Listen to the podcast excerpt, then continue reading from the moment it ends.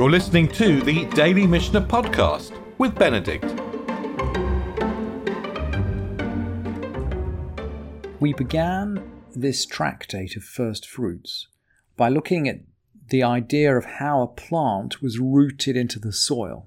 If the plant wasn't properly rooted in the soil, in the owner's soil, it couldn't be brought.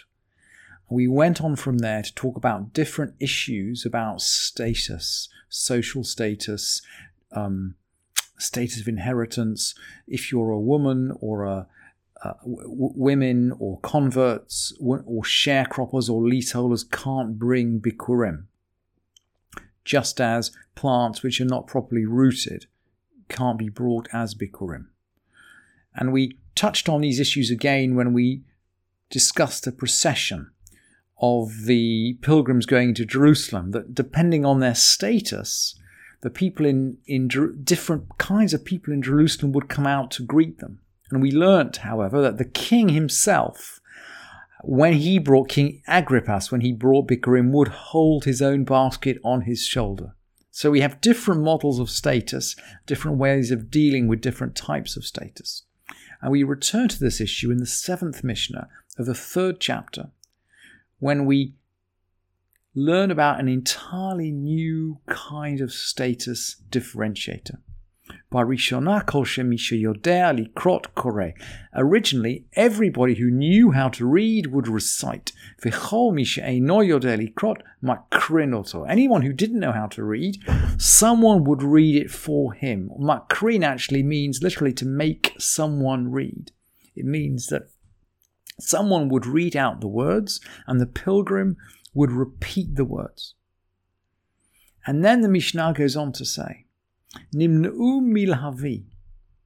They were prevented from coming. People stopped coming. This distinction in status stopped people coming. Why? Well, because it's embarrassing. It's embarrassing to have to show publicly that you can't read. That's the impl- that's the clear implication. And we'll draw that out in a minute in a comment from Tosafot. But the Mishnah says, Nimnu milahavi, without explaining why. People were people were prevented from bringing, bringing their first fruits. Hidkinu shehu makrin et mish yodeh vet mish eino yodeh. So they decreed that someone should read, read out the words, both for those who knew how to read and for those who didn't know how to read. Actually, just as we do today in today's Torah reading, and this is the comment in Tosafot that I couldn't resist bringing you. And the, the context is the last eight verses in the Torah, and but Rabbi uh, Rabbeinu Tam says our our custom today that two people read, and he's referring here, I think, to the Baal Korea and to the person who says the Barakhot. Um, Bechol HaTorah, in the whole Torah, Omer Rabbeinu Tam, Rabbeinu Tam says, Kadesh lo yit by esh, lo yit by yesh mish eino yodeh likrot, so that someone who doesn't know how to read shouldn't be embarrassed from coming.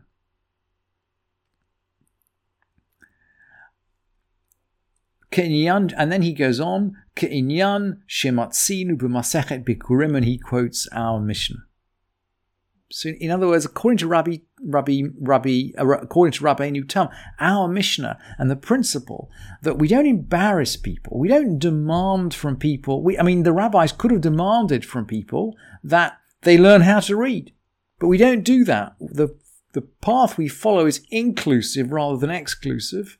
We make it possible for everybody to come. That's the seventh Mishnah. And then the Mishnah goes on. The rich would bring their Bikkurim in, cont- in containers of silver or gold. The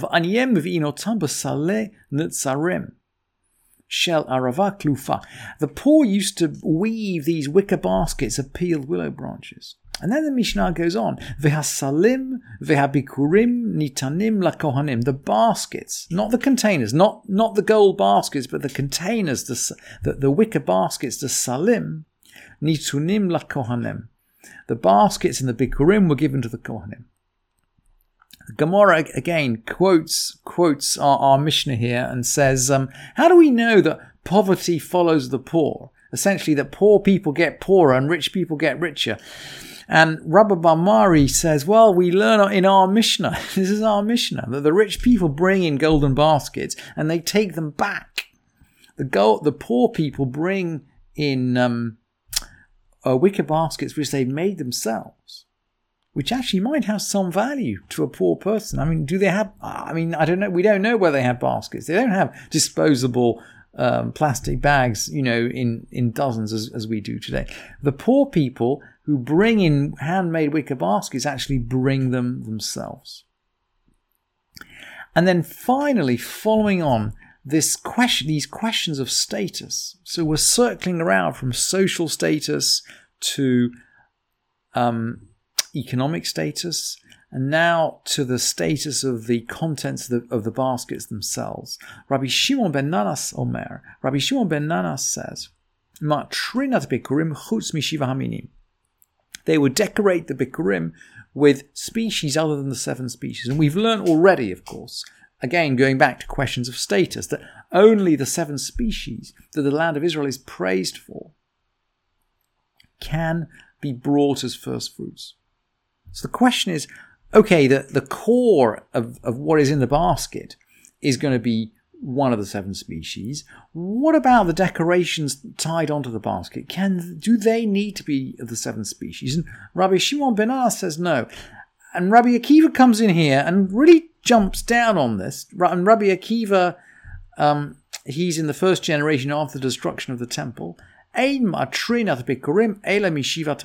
can't decorate the Bikkurim with things other than the seven species. It looks effectively as though you're bringing things other than the seven species up to the temple. We can't do that. And the Rambam comments just, he just gives us two uh, two words. He's very, very concise, but very powerful, the Rambam. V'halacha k'Rabbi Akiva. The halacha goes according to Rabbi Akiva. We maintain the distinction.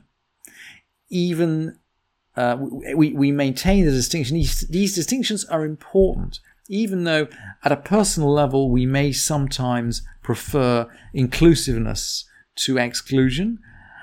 At least in terms of the seven species, the seven species, we maintain the specialness and the exclusiveness of the Bikkurim.